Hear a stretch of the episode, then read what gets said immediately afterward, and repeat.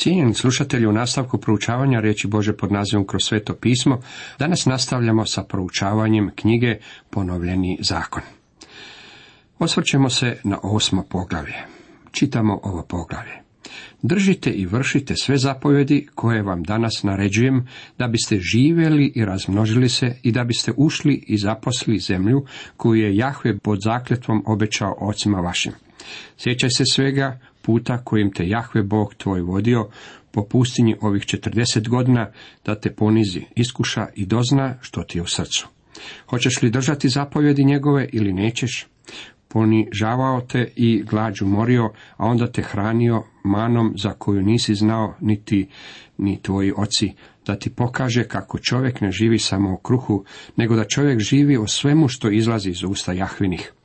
Tvoja se odjeća na tebi nije izderala, niti su ti noge oticale ovih četrdeset godina. Priznaj onda u svome srcu da te Jahve Bog tvoj odgaja i popravlja kao što čovjek odgaja sina svoga. I drži zapovjedi Jahve Boga svoga, hodeći putovima njegovim i bojeći se njega. Taj Jahve Bog tvoj vodite u dobru zemlju, zemlju potoka i vrela, dubinskih voda što izviru u dolinama i bregovima, zemlju pšenice i ječma, loze, smokava i šipka, zemlju meda i maslina, zemlju u kojoj neće sirotinski jesti kruha i gdje ti ništa neće nedostajati, zemlju gdje kamenje ima željeza i gdje ćeš iz njezinih brdina vaditi mijed. Dao, sita ćeš jesti i blagoslivljati Jahvu, Boga svoga, zbog dobre zemlje koju ti je dao. Čuvaj se da ne zaboraviš Jahvu Boga svoga, zanemarujući njegove zapovjedi, njegove uredbe i njegove zakone koje ti danas dajem. I pošto se najedeš do sitosti, posagradiš lijepe kuće i u njima se nastaniš, kad ti se krupna i sitna stoka namnoži, kad se nakupiš srebra i zlata i kada sve tvoje unapreduje, Nemoj da se uznese srce tvoje i da zaboraviš Jahu Boga svoga, koji te izveo iz zemlje Egipatske, iz kuće ropstva, koji te proveo kroz onu veliku i strašnu pustinju, kroz zemlju plamenih zmija i štipavaca, suhim i bezvodnim krajem, koji ti je izveo vodu iz stijene tvrde kao kremen, koji te u pustinji hranio manom, nepoznatom tvojim ocima, da te ponizi i da te iskuša, te da na kraju budeš sretan. Reci tada u svome srcu svojom sam moći i snagom svojih ruku sebi namakao ovo bogatstvo. Sjeti se Jahve Boga svojega, da On ti je dao snagu da stječeš bogatstvo, da ispuni tako kao što je danas svoj savez za koji se zakleo tvojim ocima. Ako li zaboraviš Jahvu, Boga svoga, i pođeš za drugim bogovima, te njima budeš iskazivao štovanje, njima se klanjao, kunem vam se danas da ćete za cijelo izginuti poput naroda koji će Jahve pogubiti pred vama, tako da će i vas nestati, jer niste poslušali glasa Jahve, Boga svoga. Toliko iz osmog poglavlja knjige Ponovljeni zakon. U nastavku dajemo nekoliko misli na osnovu pročitanog teksta. Tema ovom osmom poglavlju glasi Božje djelovanje u prošlosti je osiguranje za budućnost. U ovom odjeljku koji se bavi ponovnim iznošenjem zakona dolazimo do dijela koji se bavi vjerskim i nacionalnim regulama koje se proteže sve do 21. poglavlja. Sjećanje na povijest trebalo bi ohrabriti poslušnost. Držite i vršite sve zapovjedi koje vam danas naređujem, da biste živjeli i razmnožili se i da biste ušli i zaposili zemlju koju je Jahve pod zakletvom obećao ocima vašim. Ovdje imamo novi naraštaj koji stoji na istočnoj obali rijeke Jordan. Spremni su prijeći u drugu zemlju s velikim iščekivanjem i nadom. Kako ih Mojsije priprema za ulazak u obećanu zemlju, tako ih potiče na poslušnost Bogu.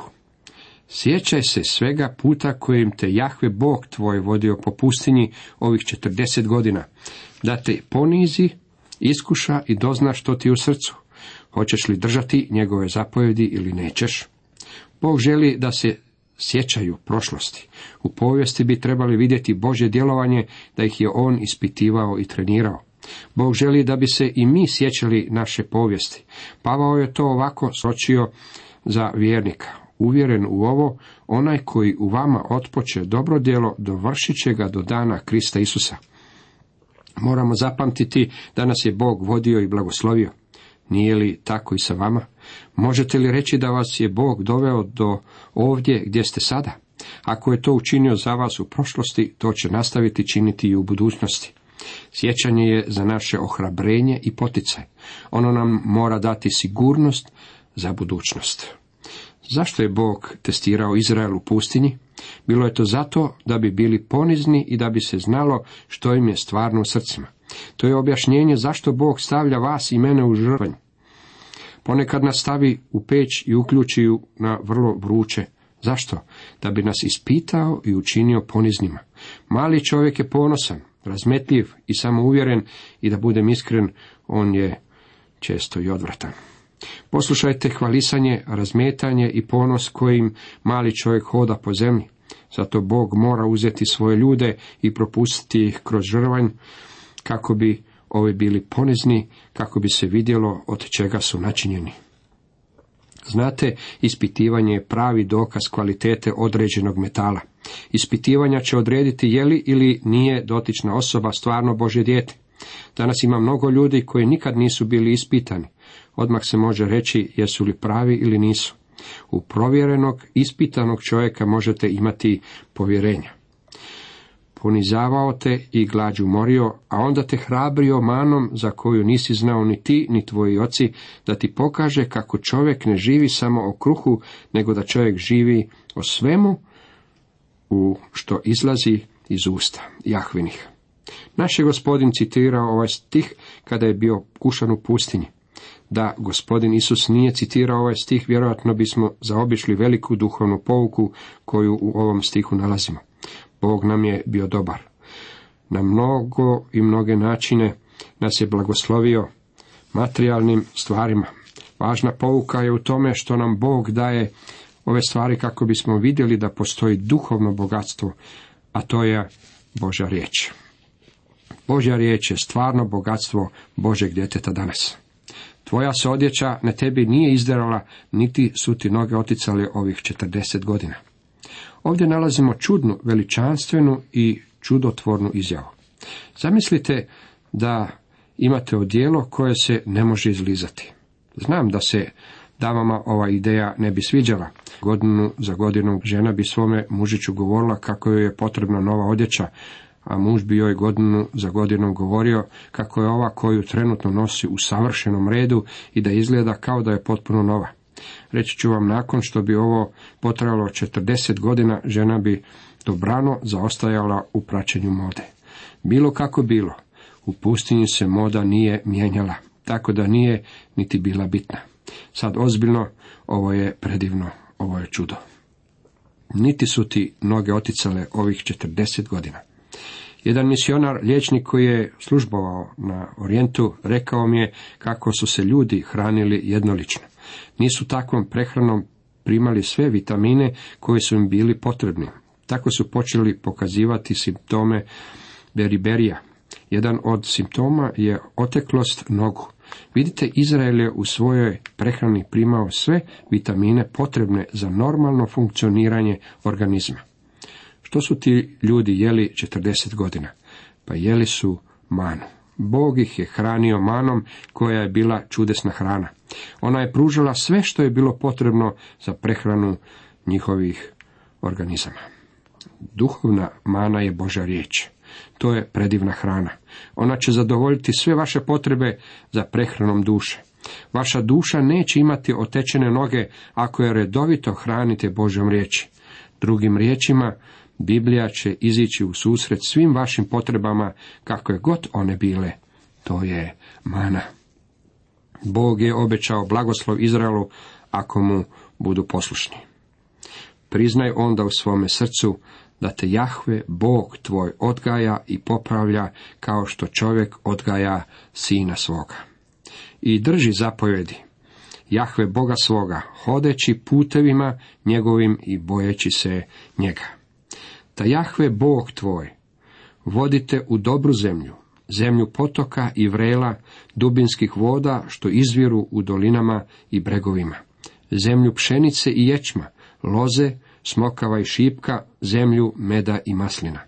Zemlju u kojoj nećeš sirotinski jesti kruha i gdje ti ništa neće nedostajati. Zemlju gdje kamenje ima željeza i gdje ćeš iz njezinih brdina vaditi mjed. Bog ne daje ovakva obećanja kršćanima danas. Volio bih da ovo zapamtite. Postoji pogrešno uvjerenje da ako ste kršćani, tada će vas Bog obilno materijalno blagosloviti već ovdje na zemlji. Dragi prijatelju, to nije istina. Bog je obećao blagosloviti Izrael u zemlji, on ne obećaje blagoslov kršćanima u stvarima od ovog svijeta. Znam da ima kršćana koji su uspješni poslovni ljudi. Oni kažu kako su Boga uzeli za svog partnera i Bog ih je obilno blagoslovio. On to i čini i mi ga slavimo zbog toga. Ali to nije ono što je on obećao učiniti. Ovo je obećanje kršćanima. Blagoslovljen Bog i Otac gospodina našega Isusa Krista, On koji nas blagoslovi svakim blagoslovom duhovnim na nebesima u Kristu, piše u Efežanima 1.3. On nam je obećao duhovne blagoslove. Nema stiha u Novom Zavetu koji obećaje trenutne materijalne blagoslove Božoj djeci danas. Želio bih ovdje dodati da jako Bog nigdje ne obećaje materijalne blagoslove, on ih ipak ponekad dodaje. Bog to čini za neke, ali ne za sve. Ima predivnih kršćana koje je gospodin blagoslovio financijski. Neki od njih su mnogo pomogli da se Božja riječ može objavljivati putem radija ali također želim reći da su neka od najodličnije Božje djece blagoslovljena duhovnim blagoslovima, ali ne i stvarima od ovog svijeta. Oni su, čini se, najsretniji i čini se da oni čine više za gospodina od ostalih. Jedna od glavnih razlika između Izraela u starom i crkve u novom zavjetu je ta što je Bog obećao Izraelu trenutne materijalne blagoslove, a nama je obećao duhovne blagoslove. Ako vam je to jasno, prištedjet ćete si mnogo boli. Također to će mnogoj Božoj djeci pomoći da se raduju, a ne da zapadaju u stanje otpadnika. Dragi prijatelju, ako vam je nivo na ekonomskom polju nizak, naplatite neke od duhovnih blagoslova, tako da biste mogli uživati u bogatstvima koja vam on obećaje.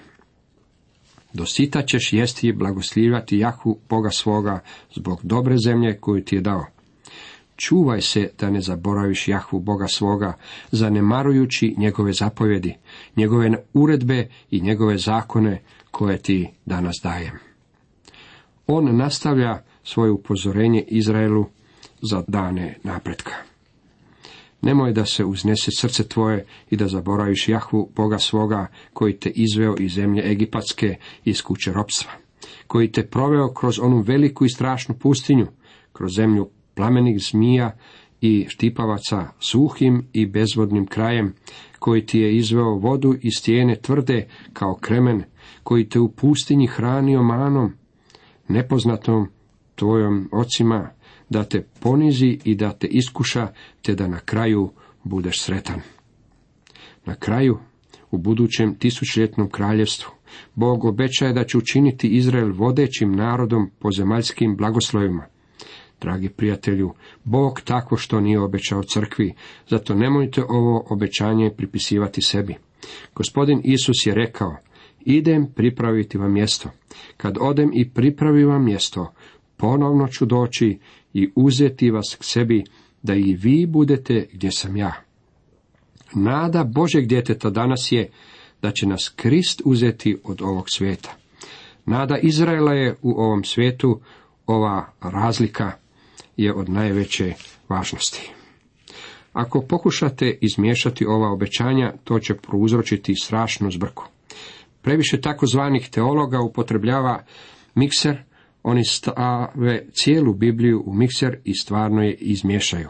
Ako dozvolite da Biblija govori ono što govori, pa makar se to nama i ne sviđalo, vidjet ćete da je Bog vrlo određen kada nešto obećaje. Ne reci tada u svome srcu, svojom sam moći i snagom svojih ruku sebi namaknuo ovo bogatstvo. Sjeti se Jahve Boga svoga, da on ti je dao snagu da stječeš bogatstvo, da ispuni tako kao što je danas svoj savez za koji se zakleo tvojim ocima.